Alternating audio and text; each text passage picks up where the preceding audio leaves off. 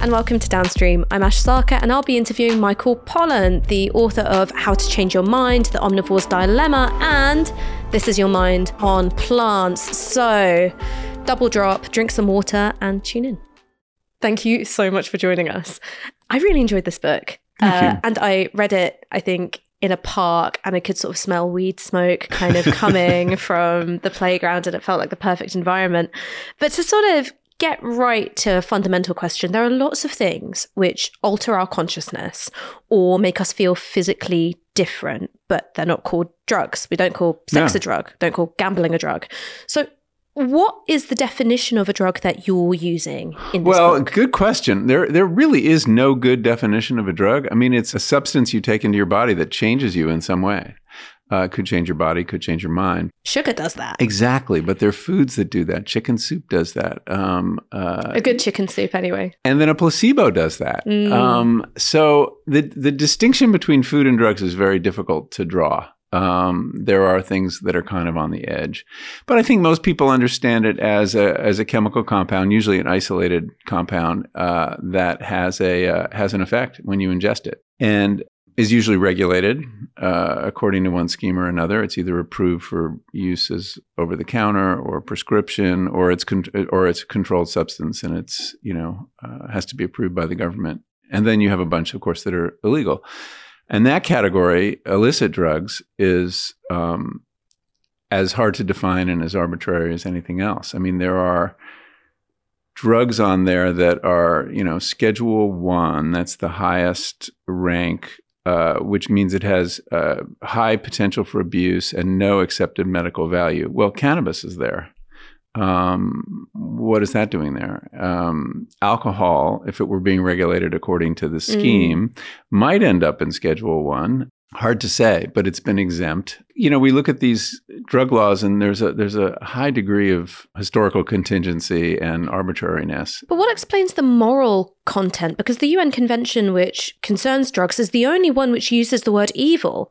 Genocide, war crimes, torture doesn't use the word evil. So what? Well, we've moralized it? drugs, and we've done that for a long time. We had a whole politics in the in the 19th century around uh, prohibition. It was the anti-abortion issue of its time, right? It was evangelicals, in large part, uh, very religious people who thought that alcohol was the evil and it was destroying families and destroying society, and they moved until they managed to actually get it banned. And we underwent prohibition. It, it failed, just as the drug war is failing. Um, but it created a lot of um, illegal fortunes. put the it put the Kennedys in America on the map. It was a folly. I think the desire to change consciousness is a deep human urge. I, I think it's universal. Um, there is uh, the only example of a culture or country that doesn't have a plant or fungus they use to change consciousness in some ways is um, is the Inuit in Greenland. And the only reason they don't is nothing good grows there.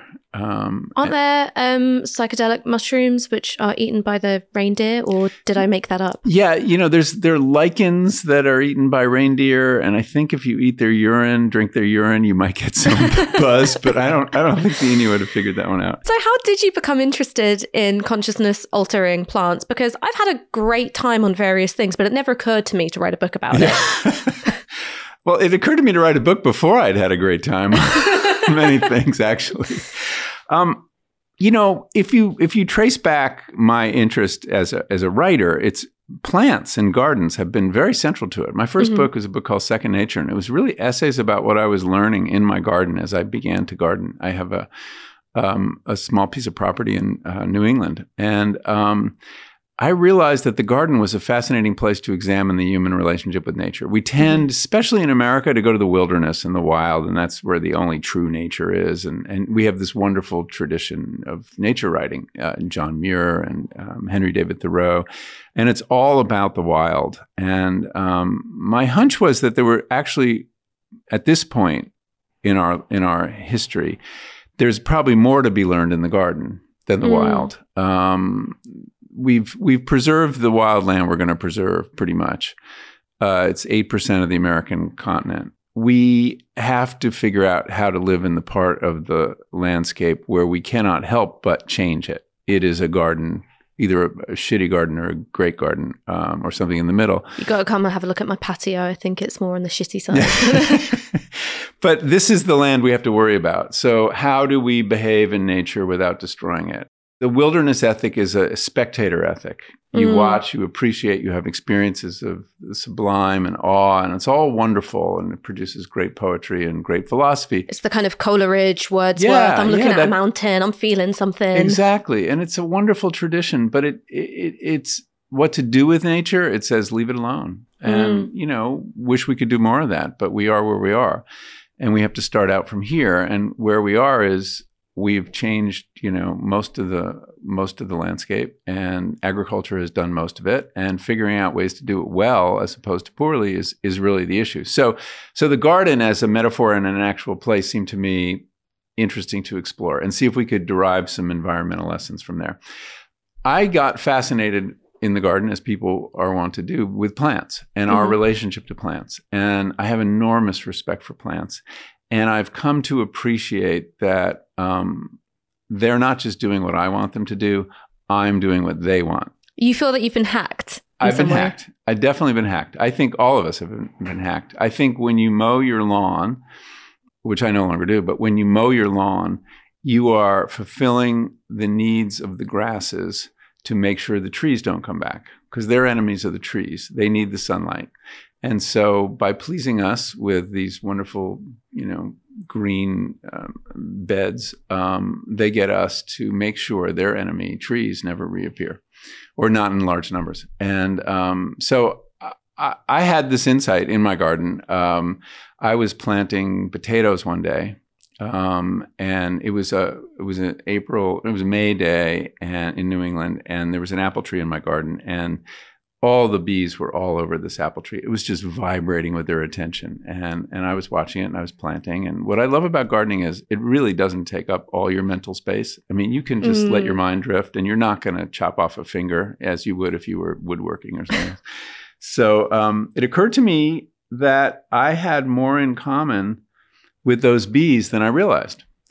Those bees thought they were getting the best of that apple tree and those blossoms, and they were breaking in and stealing the nectar and um, and then leaving. And um, and I thought I was getting the value of these potatoes by planting them, but of course we had both been induced to spread the genes of this species Mhm. um, by our desire for sweetness in the case of an apple, food in the case of the potato.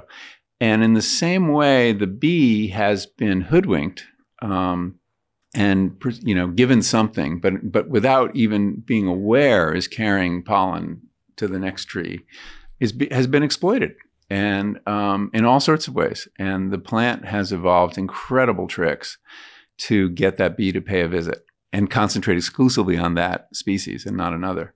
Um, so I have a, a lot of respect for the ingenuity of plants and the fact that they can manipulate us as much as we manipulate them. And that relationship has fascinated me. So at the heart of that relationship, I am getting around to the answer to your question. No, no, no, no. Um, I'm just listening. it's wonderful having more than 10 minutes.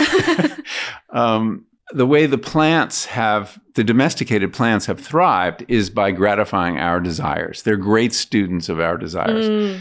We have some very obvious ones like sweetness, we grow apples, or beauty, we grow tulips and, and, and other flowers. Um, There was a tulip craze. I mean, the tulips Oh, yeah. really brought down the sort of European economy. And we will go crazy 17th, for certain plants. Yes. And um, whether that was good news for the tulip or not is an interesting question because after it was over, everybody like turned on the tulip and they started smashing them in the streets and destroying them as evil, another, another drug war. Um, anyway, um, but one of the desires that plants have evolved to gratify is a very curious desire, and that is the desire to change consciousness. And I've been fascinated by that for a very long time. And in fact, in uh, a book I wrote uh, in 2001 called The Botany of Desire, uh, there's a chapter on cannabis, as well as a chapter on tulips and potatoes and um, apples. We get the desire for beauty, we get the desire for food, but why should we have this deep human desire to change consciousness? It seems like a dangerous thing to have. Um, you know, you're more accident prone when you change consciousness. You're more uh, likely to be um, attacked. You know, your defenses are down. Um, this doesn't necessarily seem like an adaptive human desire. Um, so I've been curious about that and looking looking into it, and that's the deep narrative behind my interest in drugs. I mean, it's so interesting to me that you frame that human desire to alter consciousness within the garden because what it reminds me of is the way the garden is figured in Eastern and Islamic traditions. So in the West, the garden is a space of control, regimented nature. Here are the flower beds, here's the lawn, here's the tea, you're drinking it. Right. Um, whereas in the Eastern tradition, uh, the garden is a space of sensuality and decadence. So the Islamic vision of heaven, Jannah, is a Yeah. walled garden. And the idea is, is if you don't drink alcohol and you forbear from kind of, you know, fornication and stuff in your real life, you get all of it in Jannah. So you go in and suddenly there's grapes and there's booze and there's the houris and there's all of this kind of thing. Like, was that there for you, this Eastern garden? Or is that just me A little projecting? bit. You know, when I was writing about tulips, actually, I learned a lot about the the gardens where tulips were displayed in in Turkey, and um, uh, and they had a very different vibe. I mean, they were, um, you know, I don't want to use the word decadent, but they were indulgent places Mm. in all sorts of ways. And and it's true that, especially in America, we tend to moralize our gardens a lot. Um, we we will point out our compost pile before we'll point out our bourbon roses. You know? we just think that's so so upright. There's something kind ethical. of Puritan about that. Well, it is. Everything about us is Puritan in one one degree or another. And one, one sense, everything about Americans is Puritan. Then you go there and you're like, oh, you've got loads of guns and cannabis and no healthcare. wow. Yeah, we don't have to go there. Um, so yeah, but but gardens are about intoxication though at, at every different level. I mean, you know, you plant things, you plant roses for their scent, and roses are very sexy flowers. I mean, there's sex all over the garden, plant sex. I mean, sometimes if you're lucky, other kinds as well. Other well. kinds too. Yeah, that happens. But um, so I think that there is a sensuality about these gardens, e- even though, yes, people talk about control.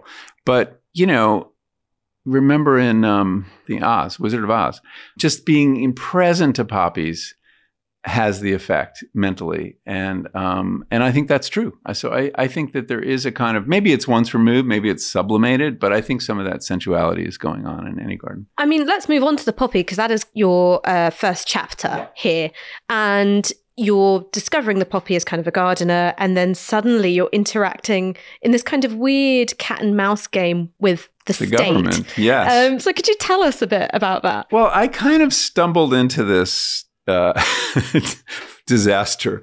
Um, this is many years ago. It was in the late 90s. I was uh, a, a newly minted freelance writer. I had been an editor at Harper's Magazine for 10 years and um, set out on my own to write. And we moved up to the country where we could live more cheaply. And um, I was writing columns about what was going on in my garden uh, for Harper's and the New York Times Magazine. And my editor sent me this underground press book called um, Opium for the Masses. And it was a. a We writ- love a bit of Karl Marx here at Yes, I'll Media. and um, it was uh, a guide to growing your own opium. I was like, wow, I'd grown cannabis, but you could grow opium? That's really cool. And the gardener's first instinct is, I want to see if I can do that. Um, you know, I don't, I don't want opium. I, I, I don't use opium, but if I could grow it, that would be kind of cool. So I start following the directions of the book, and turns out that opium poppies are um, this widely available, legally available seed that you can get at any good garden center or, or uh, seed catalog. It's not always called Papaver somniferum, that is the official name, but because of a certain amount of Somniferum, controversy. doesn't that mean Sleep. sleepiness Yes. or something? Yeah, Ah. it puts you to sleep. Um, and um, and I I planted them. I got in touch with the author. This um, he was a kind of zine writer in the in the '90s who was obsessed with drugs, and uh, he he had a zine called Pills a Go Go that was very funny, and I had reprinted uh, some of his stuff in Harper's. And uh, I started corresponding with him and say, "What kind of seeds do you recommend? What has the most potency? Do you have any seeds I could borrow or trade?" And um, and then I get word that Jim Hogshire has been arrested and that a SWAT team from the Seattle Police Department have busted into his apartment, thrown him up against the wall, seized his computer, and uh, that really got my attention, seized his computer, and charged him with the crime of conspiracy to manufacture opium or, or just manufacturing opium. And think was pills a go go used against him in the court? no, but this, but the book Opium for the Masses was.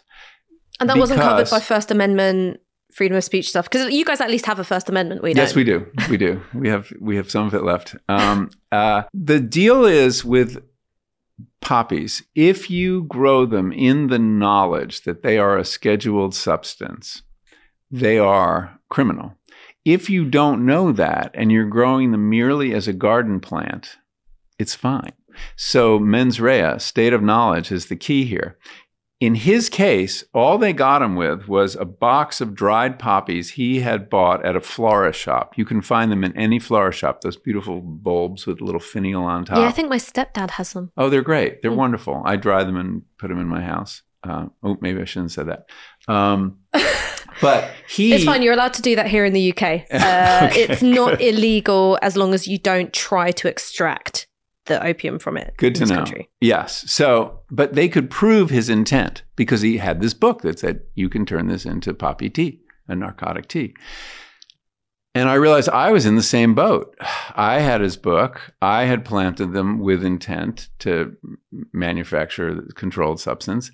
Um, and the police could link him to me because I had been exchanging emails with him. So it suddenly began this fear and loathing, uh, this period of like incredible anxiety about what was going on in my garden. I was following his case, um, and he was charged and um, uh, spent several nights in jail. And uh, I started reading up on the drug war, um, Mm. which I hadn't paid nearly enough attention to. This was the late 90s. This is the peak of the drug war. I mean, we see, yes, it's a creation of Richard Nixon, but it reached its peak under Bill Clinton um, with his crime bill. Um, Three strikes. Three strikes, um, uh, death penalty for drug kingpins, um, which could include a, a large grower of marijuana. I mean, really draconian penalties. And, you know, Bill Clinton was always trying to um, firm up his right flank and show that he was, you know, just as Republican as the Republicans, Mm. welfare reform, all these kind of things. I mean, this was the dark side That of old story Clinton. of progressives trying to win from the right. Exactly. It really always works out well. so I started learning it, the, what risk I was at. Um, and not only was I at risk for arrest for manufacturing a controlled substance, but under the drug laws in America, we have asset forfeiture provisions, which are federal laws that say if any private property is involved in the commission of a drug crime, it may be seized by the government. And the burden of proof is not beyond a shadow of a doubt. The burden of proof is like probable cause. And even if you are not, let's say you're growing a drug on your property in your backyard, or your kid is without your Mhm. knowledge, and uh, it's discovered, they can take your house even if you are not charged with any crime. The property is guilty, um, which is a very weird idea. So I was A property can't have mens rea. I, I didn't study law, but I know that a property can't have criminal intent. We don't think so. No, I don't know how you determine that. But the fact is, there it is. It's growing. And this is just true when drugs are found in cars. The police department takes Mhm. them. Um, they take lots of property this way. It supports police budgets. Um, and these laws are still in place. They've been Mm. weakened a little bit in recent years, but they're basically still in place. So I was at risk of losing my freedom, losing my house for growing poppies. Um, that's how bad things had gotten. And then the next question became, um, well, is the government really interested in this? Are they doing anything Mm. besides Jim Hogshire? What are they doing? And so I started doing some investigative journalism. And meanwhile, I'm growing poppies the whole time. I haven't ripped them out. Um, Is it like in Goodfellas where Ray Liotta is looking at the police helicopter, yes. being like, "It's Is that following one me"? for me? I got very paranoid, I have to say. Um, so I started calling, uh, I would call like the local police department, um, not give them my name, and said, you know, I want to grow poppies, but are they illegal? And and and they didn't know anything about it, and they were like, um, "Is it the red kind?" now the red kind are fine, but it's the you know they were totally ignorant about it. Um, and then I started talking to seed sellers and garden centers, and it turned out they were hearing from the Drug Enforcement Administration saying, "Don't sell these seeds. Uh, there's a problem." Um, and uh, and there were a couple other busts of people growing opium poppies, and it became clear the government was trying to quietly stop this thing from becoming a fad. But they didn't want to do it in a showy way because they'd be informing people, hey, it's very easy to grow your own opium. You like parents probably have them in their little flower pots and whatnot. exactly. And and you would freak people out because as soon as everyone had the state of knowledge, all poppy growing would essentially be illegal. It's almost like post lapsarian, you know, you've eaten exactly. from the tree the, of the, knowledge. The forbidden knowledge, Yeah. yes. So anyway, I'm getting more and more paranoid, and um, and it, and the piece, which was going to be this nice little column, uh, becomes this ten thousand word uh, parable of the drug war of like, how did we ever get here? And that that such an innocent activity could be such a crime. I mean, could I ask you a question about that? Because one of the things that maybe came across to me, and I don't mean that this was done cynically or or whatever, but in order to navigate how racialized and class based the drug war is. I mean, look, if I walk around with class A drugs in my neighborhood of Tottenham, it's highly unlikely that I'm going to be stopped and searched. I mean, probably more likely than like a white person of my class and my gender, but still Probably, yeah. overall not that likely. Um, was there an aspect of you like leaning into the character of the innocuous gardener yeah. because it gives you the permission in terms of race class and occupation to be interested in altering your consciousness in a way that you know a young black guy being like i just want to get fucked up doesn't have that leeway without question, um, as a as a white man, and uh, you know, I was a lot younger then, obviously, but uh, as a white man of a certain age, I was uh, not the obvious target of the drug war. Um, it's not to say, you know, there aren't white people in jail for Mm. for dealing drugs, but it tends to be at a very high level and large amounts. high level where they tend to be poor you know like Yeah, or that, or they're making meth or something like that, Mm. and they're poor, and it's the only way they can make a living. Without question, um, the drug war has been. I mean, we know this. Um, President Nixon uh, apparently revealed it to his aide, John Mm. Ehrlichman. I tell the story in the book. So Nixon launches the drug war in 1970 with the Controlled Substances Act, and then starts driving all these UN treaties. By the way, I mean we sort of forced the rest of the world to follow our lead on uh, the way we police drugs. rewrote colombia's constitution Yes, and did enormous damage to that country and several other countries in South America. Why did he do it? Well, he claimed that there was, you know, this public health problem. People, lots of drugs being used, and we had to get in trouble. This was the, this was public enemy number one. He said. It came out later that um, his aide, John Ehrlichman, who was his domestic policy advisor, but one of the top three people in the administration, um, gave an interview to Dan Baum, uh, a journalist who'd written a very good book on the drug war. And he said, our enemy, our, our big enemies, the Nixon administration, were the blacks and the hippies. Mm. And we knew if we criminalized LSD and cannabis, we could go after them. It would give us a tool. We could disrupt their communities and we could depict them as drug fiends. That's what the drug war was about.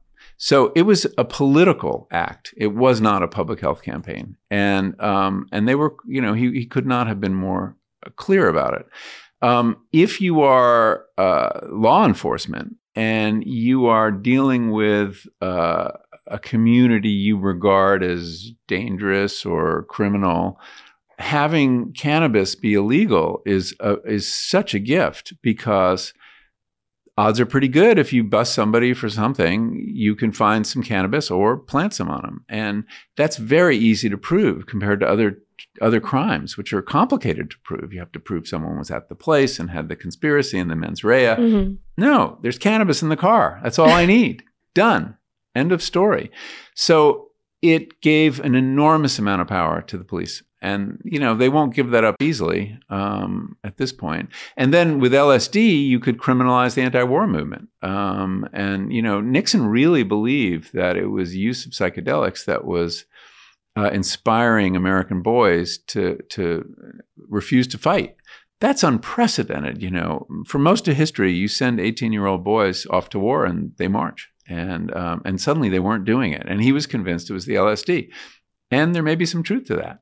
In terms of the effect that lsd has not that i've ever done it mum it has in terms of opening you up to other people making you feel Oh, very connected yes, it's then hard to murder somebody who you feel there's connected to. that but yes there's there's the connection factor i think there's also though the um, uh, rejection of conventional ways of thinking that you Mm. suddenly question everything and everything seems kind of arbitrary and like why why can Nixon send me off to die? Mm. Um, so you had a good lot question. of people. Very good question. Yeah, people questioning authority, and that was part of the culture of LSD. Then, first of all, withdrawing from uh, straight society, right? You had we called it the generation gap. You mm-hmm. had this very unusual period in America where the two generations had very separate cultures. Young people wanted to dress differently, to talk differently. They had a whole different vocabulary. They had uh, different inebriants than their parents. They were not interested in alcohol. They were interested in, in marijuana and, and psychedelics. Uh, diff- different sexual mores. I mean, it was it was remarkable the line that was drawn, and um, and LSD was a big part of that. It, it, was LSD became a rite of passage into that counterculture. Um, most rites of passage knit culture together, right? You have adults supervising a ritual that brings adults, uh, adolescents into the adult community. And you, you, talk about that with regards to peyote, right? It's something which is traditionally supervised in Native American cultures by watchful elders, elders to kind of yeah. initiate young people into. And that's the way it normally works. But here we had this very unusual situation where the young had devised their own rite of passage and it didn't bring them into adult society, quite the opposite. It brought them into this separate society. So it was regarded as threatening to a lot of people. And that's one of the reasons we had a backlash and 30 years of research stopped. But I guess the question I'm asking you is in that war on drugs context that we're still in, do you have to create the character of the curious gardener in order to sort of stave off uh, notions of the criminal, the deviant, the seditionist? In oh, order to with be my audience yeah it, it, definitely makes it i'm the most benign hero in the story if you mm-hmm. can say hero or i mean you know without question and it would it would read very differently if i were writing this as a person of color mm-hmm. um, First of all, the risk would be greater, although the mm. risk was real. The mm. risk was pretty terrifying. Because you're not doing it in private, right? You're publishing I'm, something. I'm, I'm confessing, you know. So just to finish the story, so mm. I write this article. It's this parable of the drug war. It's like, I think it's a very strong piece of satire about the drug war. And when I hand it in, Harper's willing to run it and give me all this space, like 14,000 words or something. And uh, I said, "Well, we, we should get it lawyered, don't you think?" And they said, "Yes." So they send it they send it to a criminal defense lawyer from Bridgeport, Connecticut. It's, that's the jurisdiction I'm in, and this is a guy who represents mafia guys and drug dealers, and you know he's just he's a, like, "I'm used to RICO cases." Yes, exactly. And he drives up to our house in rural Connecticut, and my four year old is napping upstairs, and he sits my wife and I down in the in the living room, and he says, "Well, you can't publish this." What? This is a confession to a Schedule One violation. Here's what could happen, and he lays down twenty five thousand dollar fine, twenty years in prison, maximum sentence. Take your house. Um, they can destroy you, and they they may want to make an example before this poppy craze gets out of hand. I was like shocked, and I was like, I'm a freelance writer. This was going to be my payday for the year. Mm. This piece, and um, and I'm basically being told I can't publish it. Um, Word gets back to the publisher of Harper's, a man named Rick MacArthur, who, to his credit, is a great champion of the First Amendment um, and willing to put his uh, money where his mouth is. Uh, and when he hears that this lawyer has said you can't publish this article, he says, "We need a new lawyer," which is what people do when they don't like legal advice. So instead of hiring a criminal defense lawyer, he has he hires a very prominent First Amendment lawyer in New York, a guy who represents the Nation magazine and all these other magazines. And Victor Kovner is his name. And uh, Victor reads the article and, and says, "You must publish this article for the good of the republic." And you're like, "Yes, but what about like the good of my house?" exactly. And I was like, "Okay, now what do I do?" And it's not just my decision because it involves my wife and my son. So finally, two things happen. One is I asked Victor, I said, if I wanted to reduce the chances that they come after me, uh, is there anything I could do? Are there parts of the article that, uh, that are particularly antagonistic to the government? He said, yes, there are two parts. One is the recipe where you describe how to make poppy tea, which is very easy. I can tell you later. And, um, and the other is the trip report where you consume it and, and you say how it makes you feel. And if you cut those two parts out, I think that would diminish your risk considerably. So I decided to do that. I never felt good about it. I felt like I was censoring myself, um, but better than censoring the whole article. And the second thing that happened was I asked Rick for to indemnify me, Mhm. um, which he did. He he wrote the most astonishing contract any writer's ever gotten. I mean, if if I was arrested, not only would he pay to defend me, he'd give my wife a salary the whole time I was out of work and in jail, and if they took my house, he would replace it. I know. My God, man, the media industry's really changed. Yeah. yeah, I don't know who would do that. Rupert Murdoch wouldn't do that for any of his writers. Don't think so. So I went ahead and published, and anticlimactic, nothing happened. Um, so, I mean, let's get to the trip report bit. yeah, Opium tea is not something that I've had, and Mom, I lied, I have actually taken LSD. Um, I've never had opium tea. To me, sounds like a very scary drug because obviously you associate opium with heroin. And Yes. you know, I've read my Coleridge and I've read my Wordsworth, and I know that these guys were totally off their tits on laudanum and opium the whole Right. time, and it sounds great, but it sounds well, you don't want to use a lot of it, and you don't want to use it for very long. It's highly Mm-hmm. addictive, and um, uh, but as a you know one-time experience, it's it was thoroughly pleasant. It was mild. Um, Did you feel sleepy or nauseous or No, some people do get nausea, and I do when I take an opiate and a pill for Mhm. like dental work or something. I, I really can't stand it. But at this level, no, it's very bitter. It doesn't taste very good. Um, but it was, I, I felt like vaguely dissociated in a very nice way. I think I have some phrase. I felt like I was sitting outside on the porch of my consciousness. and I have no idea what that means, but I wrote that in my journal when I when I had it, and it was, you know, if you had back trouble, it'd be great, you know, mild. It's an analgesic. I mean, Mhm. that's why people take opiates to relieve pain, and it lifts pain. And um, and this was far lower dose than the pill you, the OxyContin pill or something Mm. you'd get. And it's very easy to make. You just crush the heads up and, and soak them in hot water or in alcohol, and then you have laudanum. That's I mean, what laudanum did it make you want to write something like Kubla Khan? Or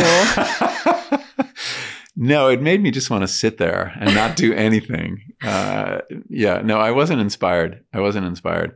Um, so you know, it wasn't a profound drug experience, but it was interesting that it came out of my garden. That I mean, how incredible that I can grow something that changes my experience of consciousness. I, I think that's pretty remarkable. But there's such a difference between the paranoia, and not paranoia is the wrong word, but the very intense fear that you felt about how you'd be treated by the state, the experience of your friend who wrote Opium for the Masses, and the Sackler family, who are the owners So- of Purdue Pharma, and they've got art galleries named after them. Yes, And they're the world's In biggest drug dealers. Yes. It's like the, the Pablo Escobar wing at the V&A. Well, that's the reason why I wanted to publish or republish this piece in this new book. Um, because the story I wanted to tell was something I didn't know at the time, which is the very year I am having this back and forth with the government and dealing with this fear and loathing and all these lawyers about this supposed new threat of people making poppy tea. That year, 1996, um, the Sackler family, Purdue Pharma, their, their pharmaceutical company, is introducing Oxycontin. They are planting the seeds of the opiate crisis, which killed close to 150,000 Americans last year. Which is on a par with the AIDS epidemic, really. Or yeah. I mean, it, it, it's three times as many people die in auto accidents. I mean, it's a huge public health problem, um, and it's gotten worse during the pandemic um, for for various reasons. And they they sold this drug as a safer, less addictive opiate. And they bribed doctors, and they, um, you know, aggressively marketed it, and convinced doctors that they were under treating pain, um, and doctors began giving out opiates for things they had never given it out before. It used to be around surgery, um, medical procedures, or when people are dying, but now it was given out for back pain or workplace injuries, or they just kind of expanded the the indications that you could get opiates for. And people would start with prescription opiates. They would develop a habit. When their doctor realized that, the doctor would cut them off and they would go to the street. And, and that's when they would end up with drugs contaminated with fentanyl and things like that, which is lethal. What's, what's the relationship between the opioid crisis, the prescribing of OxyContin, and deindustrialization? Because one of the things that I've read is that you have this uh, disproportionate impact of the opioid crisis in the Rust Belt. Yeah, you do. Um, I mean, it's people who, you know, these are the jobs that have gone to Mexico. These are people who, um, have too much time on their hands and not enough money. And also, there are people who are on disability. In other words, people who did suffer workplace injuries. Those are those are blue collar workers who get hurt at work. I mean, we have a huge population of people on permanent disability. And that population was given a lot of opiates, and many of them got addicted. There's definitely a class uh, vector on which it, it arranges itself. Um, but, you know, what it said to me is that the biggest public health problem tied to drugs that we have had since we had a drug war has been around legal drugs. Mm. There has been no problem of that um, scale or magnitude with illicit drugs. Um, that to me is a pretty damning indictment of the drug war. Um, that they missed the real issue, that the FDA approved Oxycontin, um, and that uh, it was allowed to flourish at the same time lots of people of color were being incarcerated. Um, so it's, um, yeah, so that's why the piece now with this new uh, wrapping around it, where I talk about the Sacklers and, mm. and, and what was going on totally outside of my ken. I mean, it, it, was a real lesson for journalists too that mm-hmm. you think this is the story, but actually, this but actually, it's that story, and you completely miss it. This is why we need history and not just journalism. Well, I mean, that's what I loved about the caffeine chapter is that in so many ways it is a history of yeah. capitalism. So if opioids are the drug of deindustrialized neoliberal capitalism. Can you talk a little bit about caffeine yeah. in the 18th century? Because I loved this chapter. So caffeine is is a is a fascinating case. Uh, I wanted to put it in because it's a legal drug, and mm-hmm. just like because we we really get hung up on this, like you know, legal drugs are good, illegal drugs are bad, and this moralization of drugs, but we're all using them of one kind or another. 90% of people on the planet use caffeine on a daily basis, whether it's coffee, tea, um, or or soda. Most sodas are caffeinated. It's it's the only psychoactive we give our children. I, I mean, mean, you know, if you're Muslim, you can't drink alcohol, but uh, the role of tea and coffee in right. Islamic countries is huge. Yeah, and that's why. I mean, and and indeed, they are caffeine and alcohol are in this seesaw relationship in a very interesting way. What's also interesting about caffeine is we can mark when it arrives in Europe. Um, I mean, it starts in the in uh, in um, Eastern Africa and Ethiopia, and the Arabian Peninsula has it earlier, but it, it shows up in London in the 1640s. Both coffee, tea, and chocolate. Great decade. And um, imagine if before that all you'd had was cabbage, not even a potato at that point. and then suddenly along comes coffee, tea, and chocolate. No, but and what like, you had was Christ. you had alcohol, and oh, um, oh, yeah. and indeed people were drinking enormous amounts of alcohol before caffeine came in. The reason being, besides the fact people like it, is it's safer to drink than water. Mm. And so even children were given, you know, dilute alcohol, given cider, hard cider as we call it, um, because it was safer than the water. Because the both the alcohol in alcohol and the fermentation process destroys bacteria, and microbes. You know, everybody's tipsy in England. Eh, you cannot operate heavy machinery in the state people were in. You cannot do double entry bookkeeping. You cannot have an industrial revolution in the state people were in. And uh, so caffeine comes in, and people start writing. I, I, I, quote these accounts of, you know, a new, more sober Englishman has arisen, and um, you know, obviously alcohol didn't go away; it's still very present. Yeah, just go to any football day, away day; it's alive and well. During the workday, it became caffeine, and caffeine is uh, takes off. You have this wonderful uh, coffee culture that that springs up. Coffee was big here before tea. Tea comes late. Tea was actually expensive and came later only after the whole imperialist, you know, relationship with China was established. But coffee came first. There were hundreds of coffee houses that sprang up in the course of a couple of years. It was like, I don't know, you know, Starbucks, something or Leon's or whatever, you know, whatever's on every corner in, in, in England. And they were wonderful places. They were more democratic than, um, than pubs, which had a class structure. Of course, there was, you know, you couldn't sit anywhere. It depended on your class. Um, but anyone could sit anywhere. And when I say anyone, I mean any man uh, could sit anywhere in a coffee house. And each coffee house became uh, like a special interest magazine. Um, so if you were interested in literature, there was one you go to in Covent Garden, and you would there would be Dryden and Pope, and you know all the writers. All the would hang out there. Scriblerians. Yeah, the Scriblerians, right? And if you were interested in, uh, if you were in trade, there was Lloyd's, which became Lloyd's of London. You could actually go there and find somebody to take out a policy on your shipment. If you were interested in science, there was one um, uh, very closely connected with the Royal Society, and scientists would hang out there and I forget who it was, but Newton or somebody like dissected a dolphin, and you know, once to show everybody, you know, that it was a mammal. And At a um, coffee shop. At a coffee shop, yes, must have been pretty nasty. Um, Just imagine that with your flat white and you're like, there's a yes, a splayed dolphin. Um, so, whatever your interest, you could find your coffee shop. And then people would also go from one to another bringing news. It was really like the internet of its time. And coffee became a big fad. People were drinking coffee. They tended to do it not at home, but in public. And it wasn't like a pub where people would just get, you know, shit faced. Here, the conversation was intense and it was very political too. People talked politics. And was it less violent? Because when I think about the early modern tavern, I think about Christopher Marlowe like getting stabbed Yeah. in the eye and that kind of thing. Was it just a less volatile environment? It was definitely a more civil environment. I mean, alcohol, you know, breeds that kind of behavior in a way that caffeine doesn't. It was um, alarming to some because the conversation would turn to what's wrong with the the crown and, and the government, and, and in fact, the French Revolution, the crowd that stormed the Bastille was whipped up in a coffee house, not a tavern. Um, and so caffeine had a huge effect on European history. And what's great about it is it's the only drug where we see the before and the after. So you can really tell a story of what's the impact of that of that chemical arriving in Europe. And I think it was profound. Um, I think it contributes to the age of reason. I think it contributes to the Enlightenment in France. All the great Enlightenment thinkers were serious coffee hounds. I mean, I think it was Diderot who had like 72 cups a day. 72. Yes, Balzac. um, but he got a you know encyclopedia written. Um, Balzac uh, could not write without. He was up all night on on coffee. He was convinced that his imagination depended on coffee.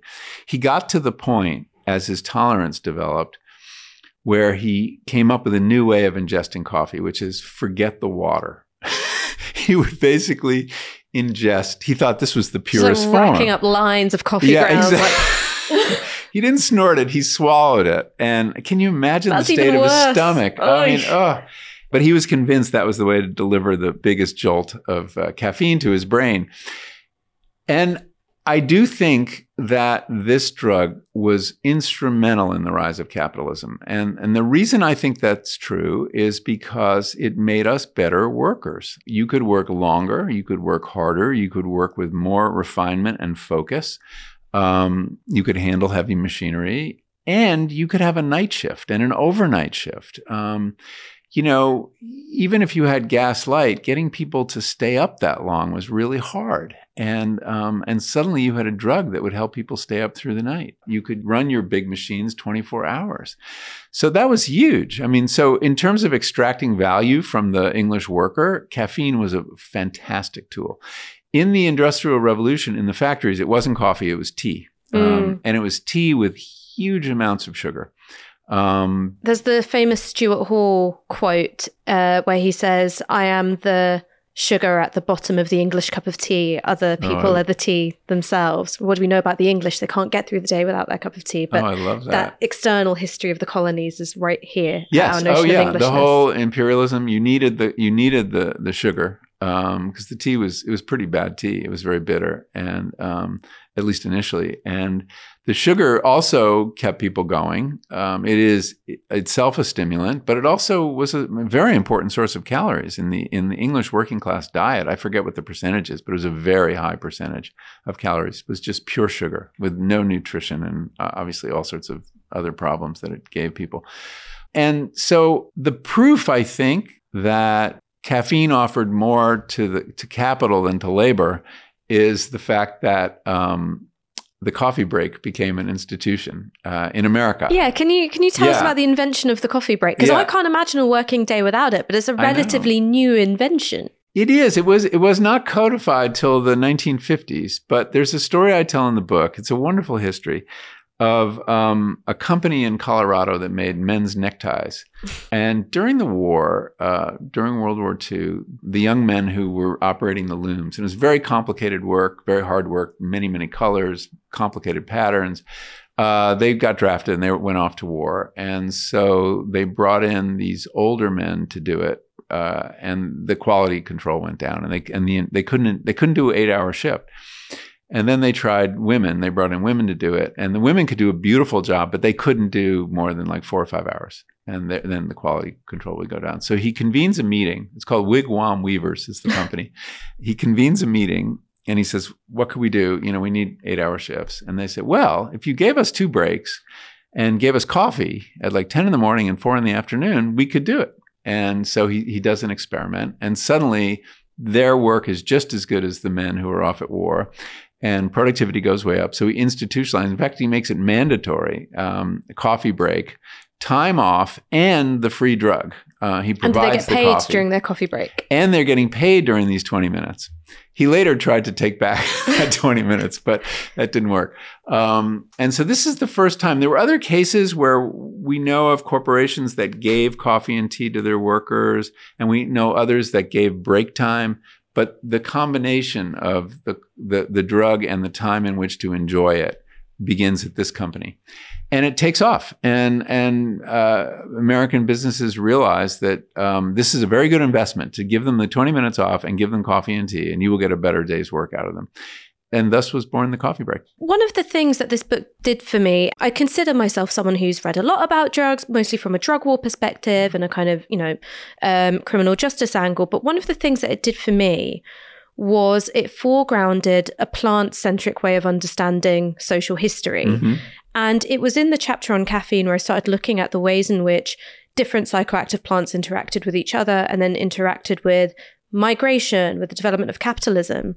And I was reading that middle chapter, and yeah, I was in this park in Tottenham, and I stopped dead. And I thought, my presence in this country as a South Asian person is because of tea. Yeah it's I'm here because of tea. And then I thought about um, and opium to some extent. Well, because then I was going to say, have you ever heard the story of Brilliant Chang? No. So um, this is in the early 1920s in this country. There's a huge cocaine moral panic, and the moral panic is about here are these Chinese nightclub owners who are plying white women with hmm. cocaine. Mm. So here's also the specter of miscegenation. This is and, cocaine, not and, opium. No, and this is cocaine. And uh, Brilliant Chang is a kind of, you know, nightclub owner, underworld figure. And the accusation is that he's given cocaine to a dancer called Freda at one of his establishments. She dies of a cocaine overdose and he's subsequently deported. So we think about the war on drugs as racialized in an American context, but interestingly, in the British context, it's in the sort of interwar period is very much about Chinese migrants and also the smaller number of South Asian migrants who are here, opium, cocaine, and we're only here because of tea. So you've yeah. got these two elements of a literal drug war, wage war, colonize so you can get the tea, and then also police the populations here on the basis of cocaine and opium. And you also have in, in North America, you have migration coming to the United States from countries that have been destroyed by the drug war. I mean, that's mm. another way. The, the, the pressure on, you know, Central American um, migrants to come north has to do with the fact that um, drug lords are taking over their their towns and cities, and they're dangerous places. the The influence on drugs moving people around the world, yeah, it's profound, and it's still going on. It's going on in our time. Um, there's a writer called Oscar Guardiola Rivera, and one of the things that he observed during the financial crisis is that the big banks, which are you know about to collapse, are kept afloat by injections of liquid capital from where from the drug cartels. So really? there is this wow. legitimate uh, financialized aspect of drugs, and then you've got the policing, which happens under That's here. fascinating. I wasn't aware of that. Um, but the damage that the drug war has done to the countries of Central and South America is profound. Um, and I'm encouraged that support for the drug war is waning in the US. Um, the Republican Party will no longer defend it. Um, state by state, we are beginning to legalize drugs. Um, Oregon did it last year, and uh, Colorado is likely to do it this year. Um, marijuana is now legal in 35 states. Um, some states are releasing people, uh, you know, who were incarcerated for marijuana crimes I think there's a general recognition that it has failed and that we need to look for other ways to uh, to deal with it and and decriminalize or legalize drugs. It's it's not an easy thing to do. It's complicated, um, but the political wind is shifting. I think, and and and and the challenge in for the next ten years is going to be how do we do it well? How do we decriminalize it well? Because there are there are dangers. I mean, you know, the Greeks were right. You know, drugs aren't simple. They are. They had a word for them, pharmakon, which meant, meant both poison and blessing and they are both. And opiates are a great example. I mean, they That's are. what the moly is, isn't it? The The uh, the plant in Greek myth, which comes from the spilled blood of gods and titans, oh, I don't know. and it has the power to transform. So moly is a kind of pharmaca. Interesting. Um, so, and pharmaca has a third meaning too, which is um, scapegoat. And we Mm. blamed a lot of things on drugs too. Uh, they're very useful in many ways for for many different kinds of people and different kinds of interests. Um, but I think that I I feel like, uh, and also this this renaissance of work on psychedelics and this Mm.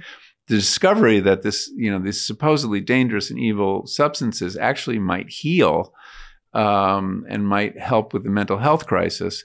That's completely changing the image of psychedelics and leading to one state after another decriminalizing them. So things are changing. Things are definitely changing. Of the drugs that you discussed, there's one which you don't actually take, and that's peyote. Peyote, Can yeah. you tell me a little bit about why? Yeah. So peyote is a cactus that grows in a narrow band along the Rio Grande River, half in Mexico, more in Mexico, and then half in, in Texas. It looks like a little pincushion. Yes, it's a very cute little pincushion ta- cactus. Grows very slowly um, and, is not easy to grow.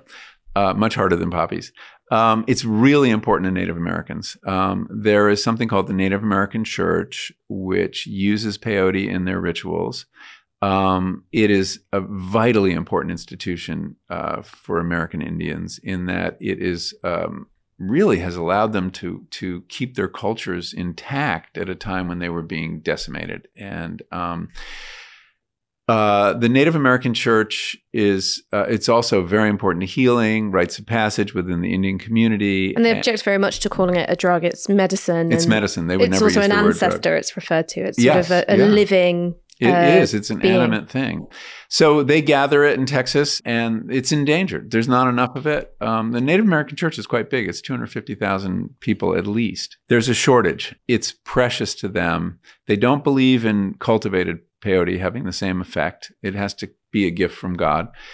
And so I was very curious to try peyote, but I, I kind of realized at a certain point that as a as a white person, I shouldn't. Um, that if I want mescaline, there are two other ways to get it. There's another cactus that produces it from South America that's very easy to grow, and I do grow legally in my garden. And there's um, synthetic mescaline, which you can get with some difficulty.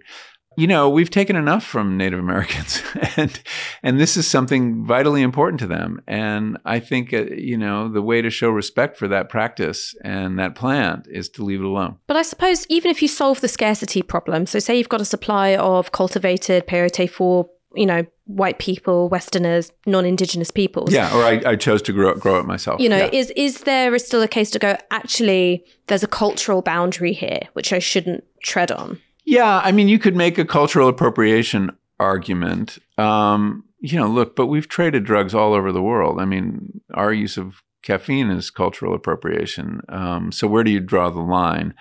I, you know, I think if I think participating in a in a faux Native American ceremony with the drums and the headdress and the teepee, that's cultural appropriation. I think I that mean, that it's would just offensive. it's, It's, in cringe. bad taste. It's yeah, Mm. it's cringeworthy.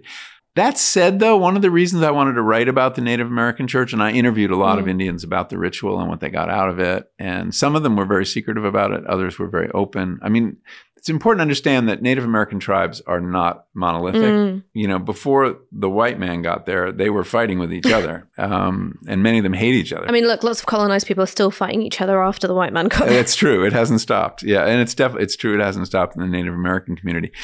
I do think at another level, they're very important lessons we can learn. When psychedelics came into the West in the 60s, 50s, and 60s, they came without an instruction manual. People didn't know what these were. And there was a whole project that I talked about in my previous book, um, How to Change Your Mind, of like, what is this good for? How does it Mm. work? How do you take it? You know, they used to like give people LSD in these white rooms with fluorescent lights and then leave them alone. Bad see vibe. what would happen. Very, very, Very bad, bad vibe. But you know, it, nobody knew. And had we paid attention to the indigenous cultures that have been using psychedelics for 6,000 years at least, and weren't so arrogant to think that we could figure it out on our own, we could have saved ourselves a lot of trouble and a lot of recklessness. We would not have done things like putting LSD in the punch bowl as people did in the 60s. Um, yes, dosing people without their Imagine if you started tripping and you didn't know that you'd taken LSD. and the CIA was doing that too, of course. oh yeah, yeah, Um, oh yeah. They were in hospitals. Yes, yeah. Christ. So if you look at how Native Americans and other indigenous cultures use psychedelics, there's always that leader, somebody who knows the territory. It's never done casually. It's always done with a clear intention, um, and and surrounded by ritual. And drugs that are surrounded by ritual are not the drugs people get in trouble with.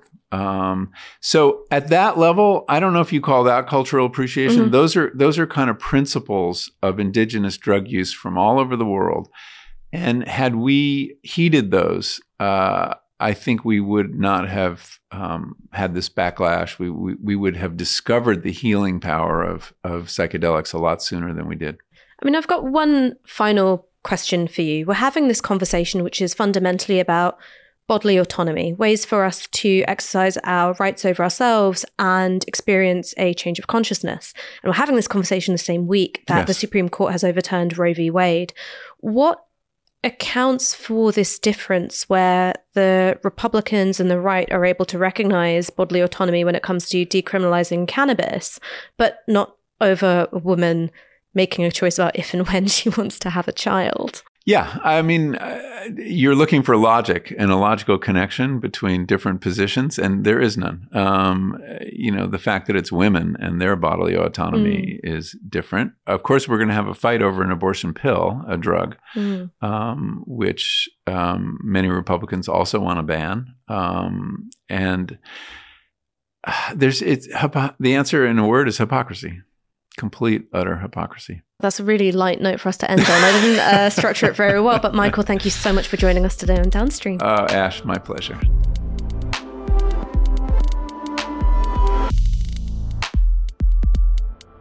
Rivkah Brown here, commissioning editor and reporter for Novara. Support independent journalism and set up a regular donation to Novara Media from just £1 a month. A regular donation helps us to plan our future and be even more ambitious with our coverage of news, politics, culture, and the really big ideas that you'll always find on our podcasts. So please consider joining us and become a regular supporter from just £1 a month by heading to novaramedia.com forward slash support.